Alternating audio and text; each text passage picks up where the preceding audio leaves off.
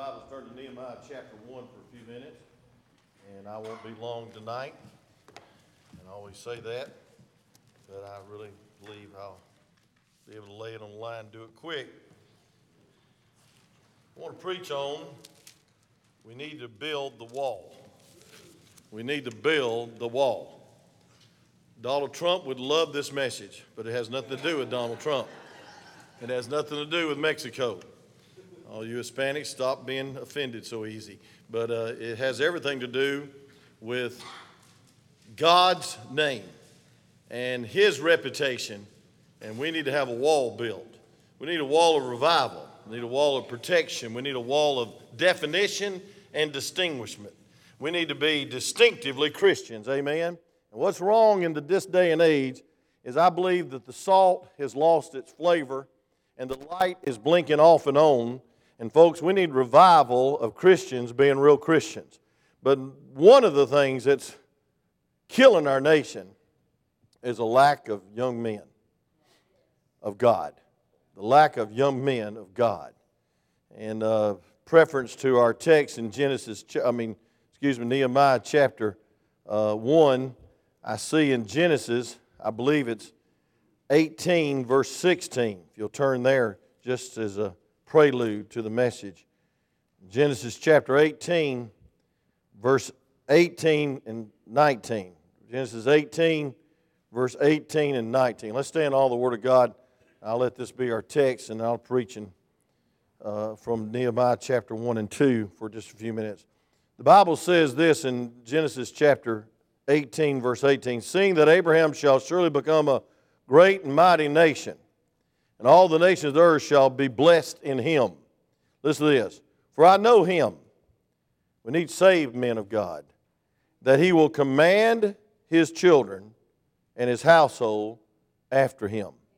And they shall keep the way of the Lord to do justice and judgment, that the Lord may bring upon Abraham that which he has spoken of him. And the Lord said, Because the cry of Sodom and Gomorrah is great, and because there is sin and is very grievous right in the middle of a grievous sin called homosexuality, sodomy, God said, Hey, we can make a great nation if Abraham will command his children, keep the way of the Lord, do justice and judgment, and get back to the home. I'll tell you where revival is going to start. It's going to start in our hearts, it should, but it's going to start in homes. And folks, the devil is wrecking churches one home at a time. It's never been this bad, and I knew it was going to get worse and it's going to get worse before the Lord comes back. But what we need is revival. We're having the day of prayer Thursday, and usually I just preach on uh, uh, prayer on the Sunday night before, revi- uh, before this day of prayer. And we probably have about 150 people out of 83,000 there. I made a comment on Facebook, Brother Darrell thought I was hitting at him. And 150,000 uh, people up in uh, Nashville crowding the streets and uh, looking for all these draftees coming in. Multimillionaires, some of them are spoiled brats, won't even bow before the flag. I mean, they won't even they won't bow before God, but they won't salute the flag. And 150,000 people stand out in the rain for about five hours. And I want to tell you something. We have a prayer meeting, and 150 people come. If it rains, it'll go down to 100. Something's wrong with that picture. That 1.2 million Avengers thing that's what I found. Rock, Rock knew all about it. No, Rock told me about it. Uh, that 1.2 million, billion, billion, billion, billion. Get, let's get the B right. Dollars were made in the last five days on a movie. I know it probably ain't a bad movie. You know, Batman, Salt Man, Roach Man, Ant Man. I don't know what it is. You know, I, I, I don't know what it is. I don't go to movies. But, I, you know, uh, $1.2 billion was spent on entertainment. Something's wrong with that picture when we can't even get a uh, hundred missionaries supported. Come on now. And so we got a problem, and I all believe it starts in the home, and it, be, and it starts with training young men to be men of God. And I want to preach just a few minutes on why Nehemiah built the wall. You may be seated, and you better pray. You better pray for me. Amen. Father, thank you for this opportunity. I love these folks. And when God lays a message on my heart like this, I'm not trying to hurt anybody, I'm not trying to wound anybody. But God, I believe we need to realize where we're at and where we're going, that we really desperately need you. And God, we're a prideful nation that don't think we need prayer. We don't need God. We don't need the church. We just need, need our ball team on, on Sunday. We need our golf tournament. We need uh, entertainment. We need Walmart to stay open because the world would end if Walmart closed. God, we just need all kinds of things. We need idols, and we need people, and we need entertainment, and we need pleasure. And God, I, I know there's nothing wrong with some of the things I've mentioned if they don't come before God. But Lord Jesus, help us to not let anything come before you. May we consecrate ourselves to being Nehemiahs. May we, God, rebuild the wall that's fallen to the rubbish and your name's being slaughtered in this country. Lord, it'll never be slaughtered because your name's above all names. And God, they're the ones that's fallen. And Lord, truth is falling in the streets. And one out of two marriages are ending in divorce. And there's a bunch of kids being raised without a daddy. And Lord, it breaks my heart. God, help us to come back to you and your plan for marriage, the family, and for raising children the right way. We'll thank you in Jesus' name. Amen. Building the wall in the day of reproach. I want you to look at Nehemiah chapter 1. We see that the words of Nehemiah, the son of Hachaliah, it came to pass in the month of Chisleu, the 12th year, 20th year, as I was in Shushan the palace. He's in the palace. He's a cupbearer. It's a great job unless somebody wants to poison the king. Say amen right there. It's a great job. It's a cozy job. It's a comfort zone job. It's in the palace. He's in the palace now. Uh, uh they might be suffering, but this old boy's not suffering. He's in the palace. And after he ends his prayer, he says, I was the king's cupbearer. Look at verse 2. And Hananiah, one of the brethren, came, he and certain men of Judah, one of my brethren. And here's the first thing you need to do to be a man of God you need to care enough to ask some questions. He says, And I asked, I asked them concerning the Jews that were escaped, which were left in captivity, and concerning Jerusalem. A man came up to a woman on the streets and said, Lady, I, am doing a report and I want to ask you a question. I'm going to interview you. What is, what is wrong with America? She said, I don't know and I don't care. That's exactly what's wrong with America. We don't know and we don't care. And folks, I want to tell you something. I know you do, but I'm talking about in general. America doesn't know how much they need God. They don't know how bad it is. And folks, listen, they don't really care.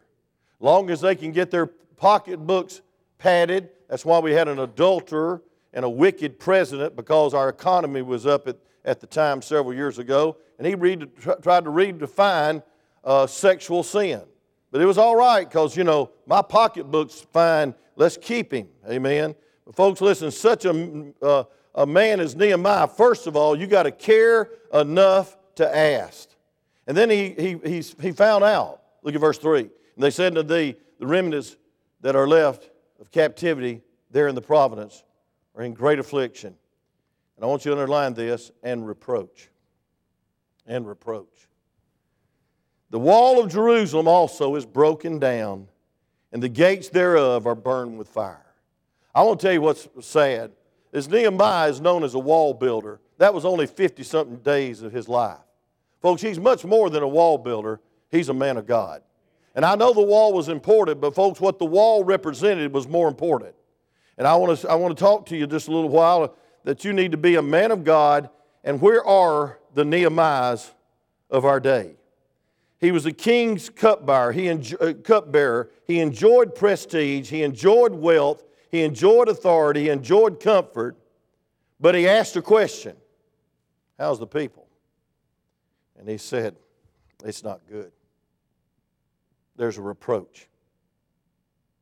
There's a reproach. The wall of Jerusalem is broken down. Then it says, And it came to pass when I heard these words that I sat down and wept. I want to ask you a question. What's, what immobilizes you? What stops you in your tracks? What causes you to stop and pray during the week? I guarantee you, if your brother is dying, you stop and pray. If your wife was had bad news on the phone that she was about to die, you'd stop and pray. Well, I want to tell you something. We need to stop and pray and realize our nation's dying, and our nation's under judgment. And I want to say this, friend there's a lot of things that's happening today that uh, King Artaxerxes and the king of Persia cannot, cannot uh, solve. Only God can solve. And, folks, I want to tell you something. It stopped him in his tracks. What moves you, but what stops you? What stirs you, as the Sunday school lesson was so wonderfully taught this morning? What stirs you up? What moves you to ask some questions? And what moves you to stop and say, Dear God, we got some problems. And we're going to have some deeper problems if we don't come back to God. And then, number two, he not only cared enough to inquire, verse 3, but he cared enough to identify with the problem. Now, being a cupbearer, he could have said, Those sorry Jews, they ought to get right with God. I'm going to stay here and keep tasting the food of the king and pray to God nobody tries to poison him. But he said this He said, he, he said, I beseech thee, O Lord God of heaven, and great terrible God, that keepeth covenants and mercy for them that love him and observe his commandments, let thine ear be attentive and thy eyes open, that thou mayest hear the prayers of thy servant, which I pray before thee now, day and night, for the children of Israel, thy servant, and confess the sins of the children of Israel, which we have sinned.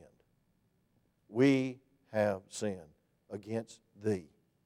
Both I and my father's house have sinned. Folks, he cared enough to inquire, but second of all, he cared enough to sit down and weep. And he cared enough to sit down and weep and identify. Look at verse 7.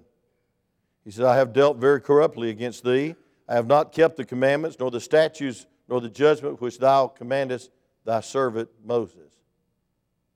And folks, what he's saying is it's not they their fault, it's all our faults. And he cared enough to identify with his answer. He says, We, not they. And folks, listen, a lot of people want to be self-righteous. A lot of people want to say, well, it's all the sinners' fault out there. But the Bible says, if my people, which are called by my name, shall humble themselves. We need to accept some responsibility for the lack of godliness in America. We need to get back to God. And we need to start in our own hearts, in our own church. And folks, I want to tell you something. One of the greatest prayers ever been prayed is found in verses 5 through 11. Then he cared enough to intercede. He, cared enough to stop and listen. He cared enough to weep. But folks, you can stop and listen and weep and be trained and do all kinds of things to get think you can fight the battles, but I want to tell you something. The battle is not flesh and blood, the battle is spiritual. And, folks, the only way we're going to win this warfare and any way we're going to take back ground that the devil's stolen is we got to care enough to pray.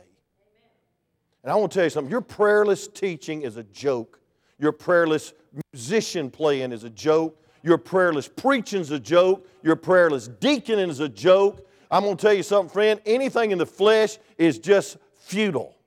Without God, we can do nothing, but with God, we can do anything. And folks, we need to get desperate for God.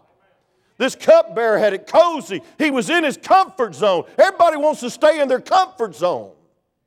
Nobody wants to step out by faith. Nobody wants to take a chance. But, folks, I want to tell you something. We got to get out of our comfort zone. And we got to start interceding. What a, care, what a great prayer.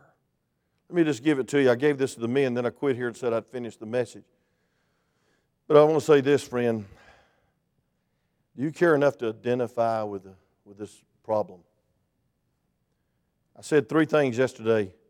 You can judge the Christian character of any man or woman or boy and girl by these three things. What makes you laugh? What makes you angry? And what makes you weep? What makes you laugh? What makes you angry? What makes you weep? You laugh at dirty jokes, you ain't got much character. You ain't got, you ain't got a pure heart. The only thing you get angry about is when you losing money, or you losing your time, or your entertainment time, or your, your pleasure time. And you need to check your Christian character. And the only time you weep is when Lassie dies on the movies. You need to check your character. Amen. There's an old old Yeller movie I used to as a kid watch, and old Yeller got shot or bit by a snake or something. I remember everybody in that room was crying. I was laughing about it. I thought, what, what's going on? I looked up, my mama was crying, my sister's crying. My best friend, Bubby, he's tough, rough. I don't know where he is now. He's crying. I said, man, I better cry for old Yeller too, praise God. So I tried to get close to old Yeller. Well, in the movies. Folks, what makes you cry? Have we wept over America lately? Have we wept over the families that, are, that uh, can't even come as a family anymore? Have we wept over the hardness of hearts and bitterness of soul and the lackadaisical, apathetic attitude of the local church today? So please, when I walked down the church and saw that packed room of people volunteering to do something for God, it, it, it helped me, it encouraged me as a pastor to know that we hadn't totally failed. That there's some people that still care about kids, still care about the bus ministry, still care about Bible school. My wife was saved in Bible school. Last year, wasn't it, honey? No, eh, when she was 10 years old. 10 years old. I thank God for that Bible school. I thank God for the preacher rearing back on a Thursday morning and preaching to those little kids. It's what they need. That's why I preach every Thursday night in vacation Bible school. But I want to say this, friend. We need to care enough to pray. What do you need to pray? Here, here's a great prayer now. I'm just going to give you the outline of the prayer because I don't like to outline prayers. One time I preached for the House of Representatives in Georgia, and they said, Give me an outline of your prayer. I said, What? He said, I want you to outline of your prayer, and I want an outline of your sermon, and you can get up there. I said, Sir, I'm a North Georgia hillbilly. I've got the message in my heart. I have notes, but I, I, I really don't have one copy. If you'll just trust me, I'm going to preach the Word of God, and everything will be all right. Amen. I preached.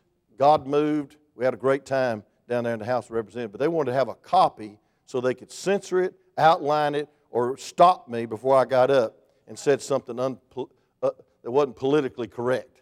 Well, a lot of things I said wasn't politically correct, but I believe it was doctrinally correct. Amen? So, folks, listen. It's not the words, it's, it's the attitude of prayer that needs to be here. Number one, you need to see the character of God when you pray. And I said, I beseech thee, O Lord God of heaven. O Lord God of heaven. Sometimes we do not pray when we pray because we pray to impress. We pray to be heard. We pray to impress ourselves. Rehoboam, Jeroboam, all those Boam boys, we, we, we come into your presence. Why don't you stop trying to impress and just try to impress God? and talk to God. You don't have to get all your grammar and your commas in the right place. Just, just pray. But realize who you're praying for to, and dear God, He's the God of heaven. Nehemiah had something beyond himself.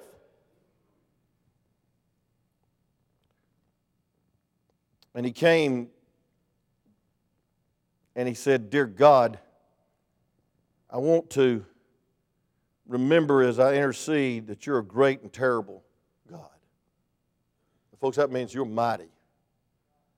And you've already judged us, and we're in captivity for these hundreds of years, and the walls have fallen, the rubbish is piled up, we know you're God.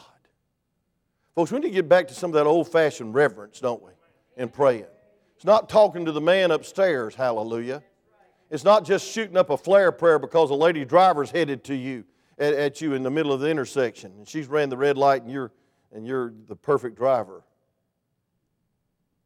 I'm saying we need to realize who we're praying to. Number two, I want you to realize that um, He's a God that keeps His word. Look at verse 5. It says, That keepeth covenant. Amen? And mercy for them that love Him and observe his commandments. Folks, God's not so hard pressed to use dirty vessels. And he sure ain't going to answer your prayer if you guard iniquity in your heart, if you got sin in your life. You got selfish in your life. And you got a selfish motive when you pray. And so we need to pray for mercy, but we need to pray that, Lord, you're a God of character. You're a God that's right. And then we need to, third of all, we need to pray a prayer of confession. Look at it. So let their ears be attentive, thine eyes open, that thou mayest hear the prayers of thy servant. Then he goes on to say, I prayed before thee now night and day for the children of Israel, thy servants, and confessed the sins of the children of Israel, which we have sinned against thee. Both I and my father house have sinned. My ancestors sinned. We're here in exile. I'm the cupbearer. I'm in the palace. God's blessed me with a position. Sorry, but I, I just want to confess that we got a problem. And the problem is that our sins have brought reproach upon your name. You know, we got a problem in the United States of America in the family. And we got a problem with young men. Um, I, I'm afraid to say this, but I'm going to say it anyway. Most men today, the only thing they work out is their thumbs. They're going to be strong thumb men because all they do is spend time on their stinking phones and all these other things and text all day and I'm saying play games all day. And folks, we got a problem. Males account for approximately 70% of all D's and F's in public schools today. About two thirds of all students in special education are boys. The average American girl spends five hours a week playing video games. The average American boy spends 13 hours. These are 2011 stats, so I bet you it's tripled by now. Amen. The new census is coming out next year. Y'all get it? Listen, I'm telling you, this is what happened. We got a problem today in America of the next generation coming up and being men of God.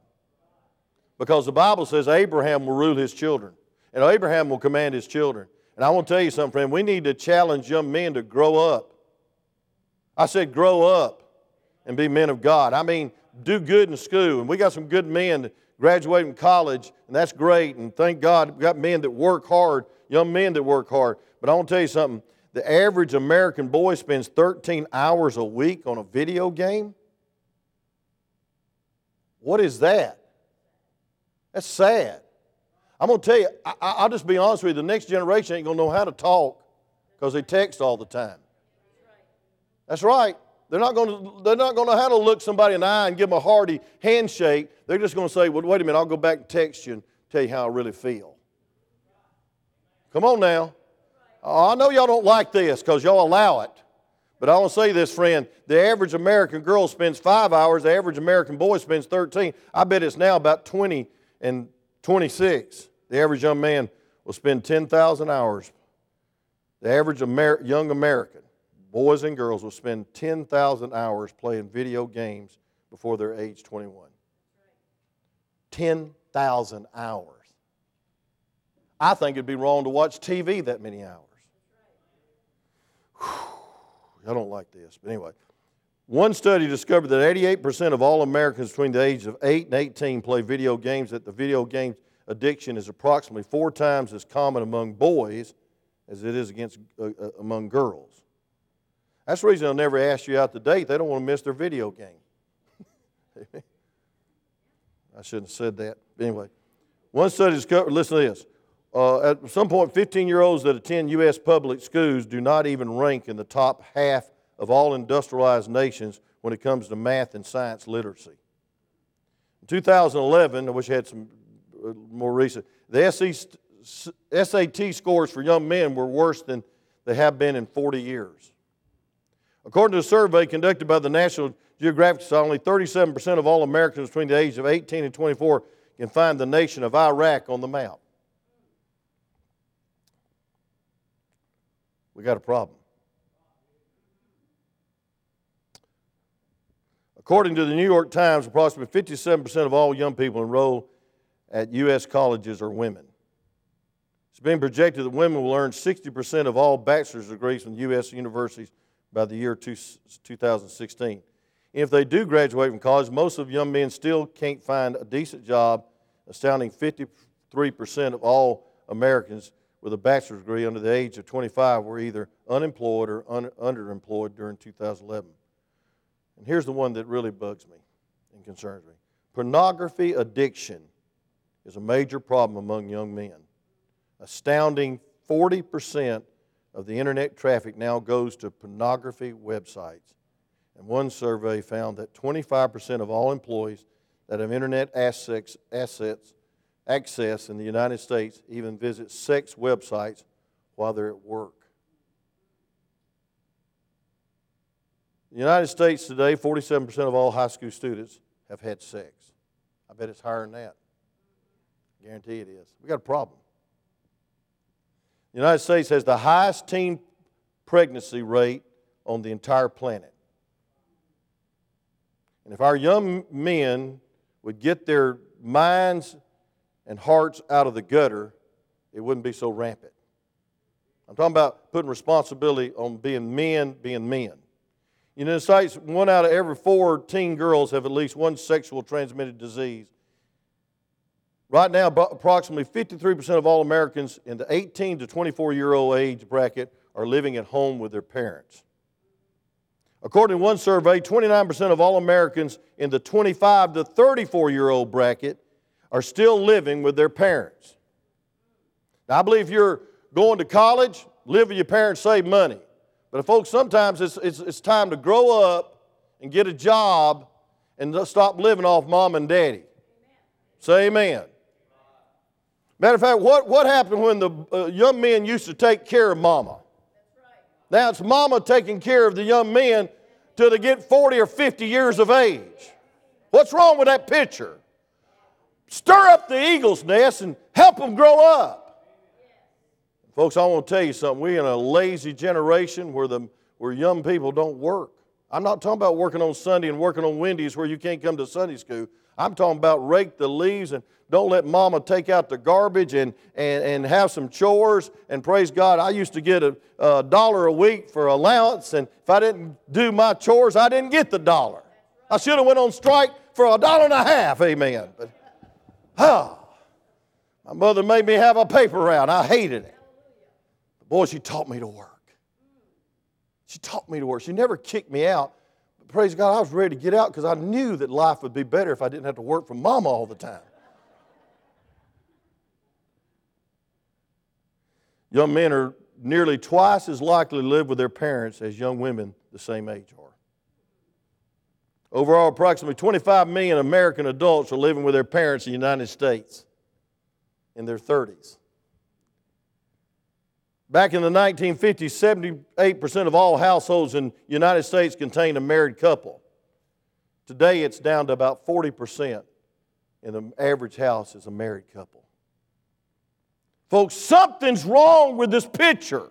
Young men are about four times more likely to commit suicide as young women are. You know why? They need to grow up. They need to work. But I'll tell you something what they need to do. They need to come to Sunday school whether they feel like it or not. And they need an example of parents to take them to Sunday school and not send them. And they need, praise God, I'm going to tell you what they need. They need a godly home. And they need mom and daddy to stay together. And folks, I want to tell you what they need. They need discipline. And they need to get off that, that uh, cell phone and get in the Word of God. I, I'm telling you, you ain't seen nothing yet. The next generation is going to feel entitled.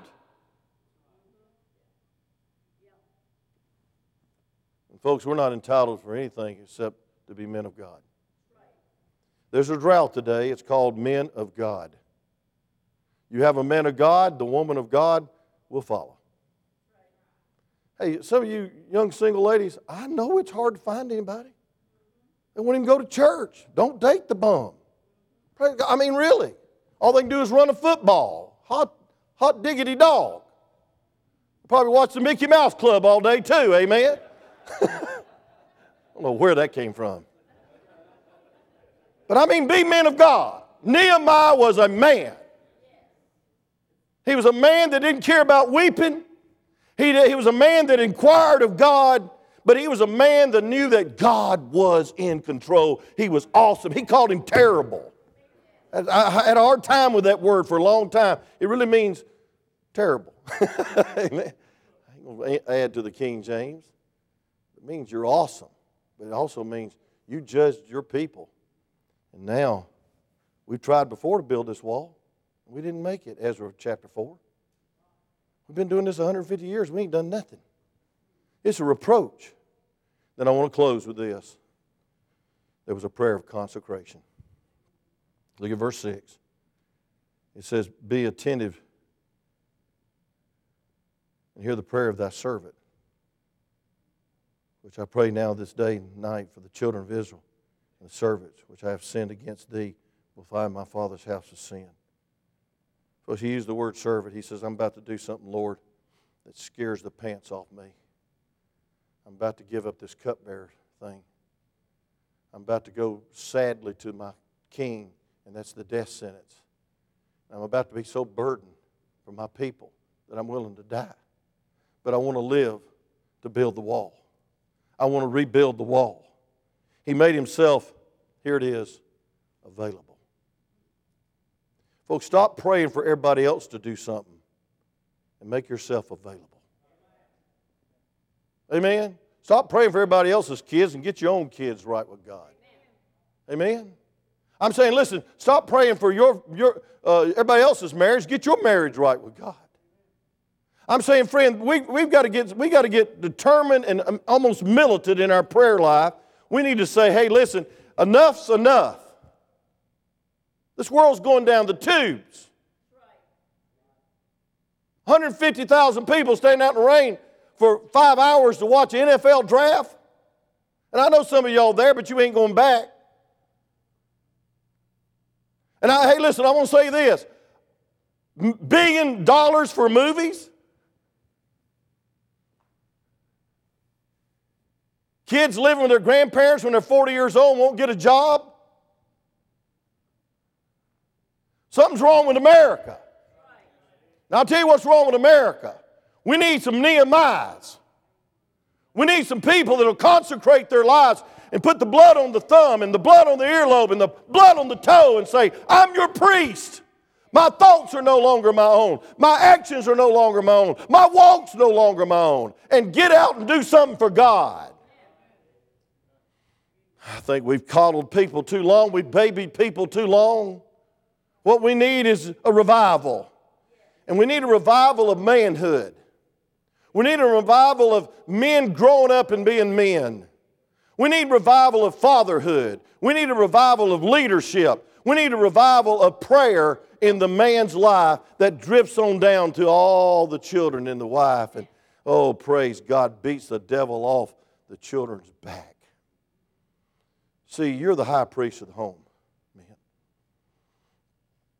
You're the leader. I didn't make you the leader, God made you the leader. And ladies, you need a leader. You say, No, I don't. If I let him lead, he'd wreck the whole place. I'm leading. That's what's wrong. You need to submit. You need to challenge your leader to be a leader.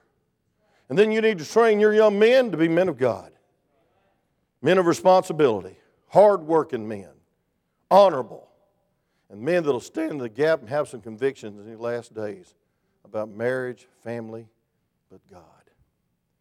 Let me close. Nehemiah cared enough to get involved.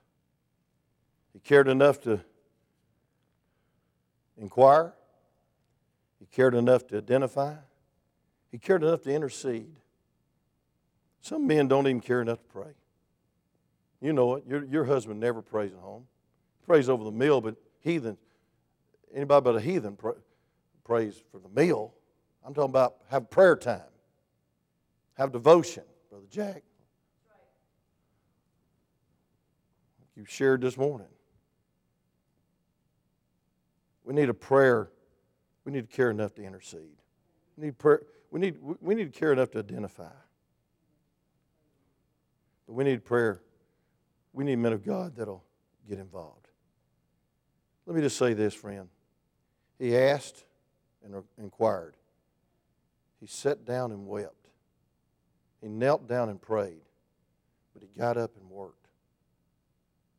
Man with a broken heart, believing prayer, busy hands. That's what it's taken to rebuild the wall of reproach. And he paid a tremendous price. He gave up the luxury, he gave up the security, he gave up the palace for ruins and danger of Jerusalem. He sacrificed honor and ease for ridicule and toil. And Nehemiah had integrity. This one thing I'm going to do. And he devoted himself to what God had called him to do. When ridicule came, he prayed. When threatened, he prayed. When invited to compromise, he said, I'm doing a great work and I cannot come down. And I believe as he said that, he prayed. He saw the greatness of God, he saw the greatness of the work, and he refused to budge. What did Nehemiah and his prayer accomplish by the grace of God? Three things took place. I'll just mention them. My time's up. They rebuilt the wall the wall of distinction, the wall of definition, the wall of separation, the wall of safety. Those are unknown words today. Praise God, friend. I'm going to tell you something. Jesus was a holy, undefiled man of God, and we can be too, but we still need to be friends to the sinner.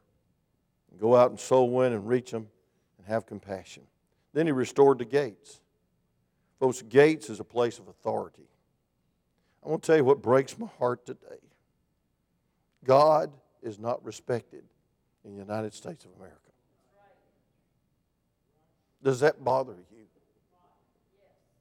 Does that bother you? Could you stop real quick and identify with the problem? Maybe we don't respect God enough. Folks, the gate was a place of authority, but what made it authority, there were godly men that were gatekeepers.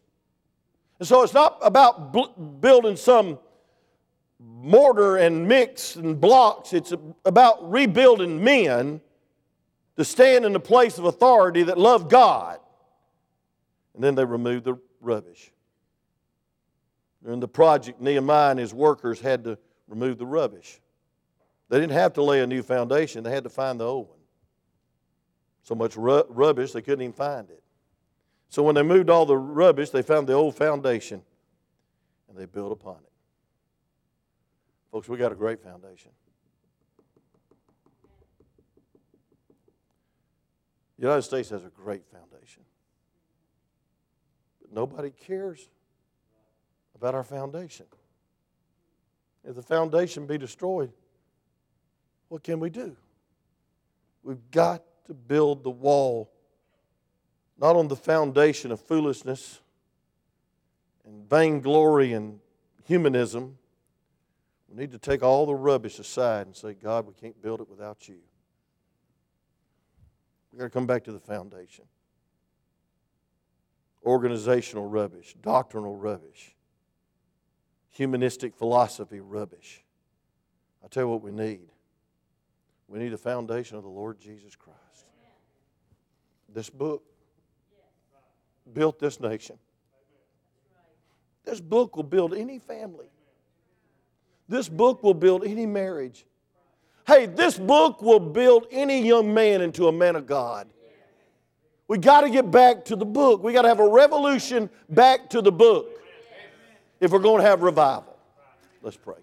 Father, thank you for the message. Use it for your glory. I preach with a broken heart preach for a burden for America. I preach for a burden for families. I preach, God, with a burden for the next generation. God, it seems like there's no respect for authority anymore. It seems like there's just no enthusiasm for the things of God anymore. It seems like people are all excited about frivolous things. Things that, does, that will not change eternity one bit and maybe lead to hell for a lot of people called sin. God, forgive our nation. Forgive us. We have sinned against you. The walls are falling of separation and godliness, of homes that adore you and keep your word and love your word. God, forgive us. And God, help us to raise up some Nehemiahs. Help us to be Nehemiahs. Help us care enough to inquire. Help us, Lord, to care enough to be still. Help us care enough to identify with the problem. But God, help us. Help us, Lord, to care enough to intercede.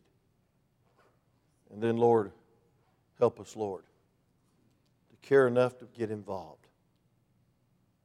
Thank you, Lord, for the host of people that came for the meeting this afternoon. Encourage this pastor's heart. But God, unless you move, all is in vain. And so may, may you, God, get all the rubbish aside. May we spend more time in prayer than we do the decorations. May we spend more time in prayer than we do the organization. May we spend more time in praying that you would move during the teaching and preaching of the Word of God than we do anything else for Vacation Bible School or anything else. And God, may we pray that through this Bible school, some young men will be challenged to be Nehemiahs, men of God. It's the only hope for our nation. I don't think we've gone too far not to turn back, but Lord, it's really bad. God, it's really bad.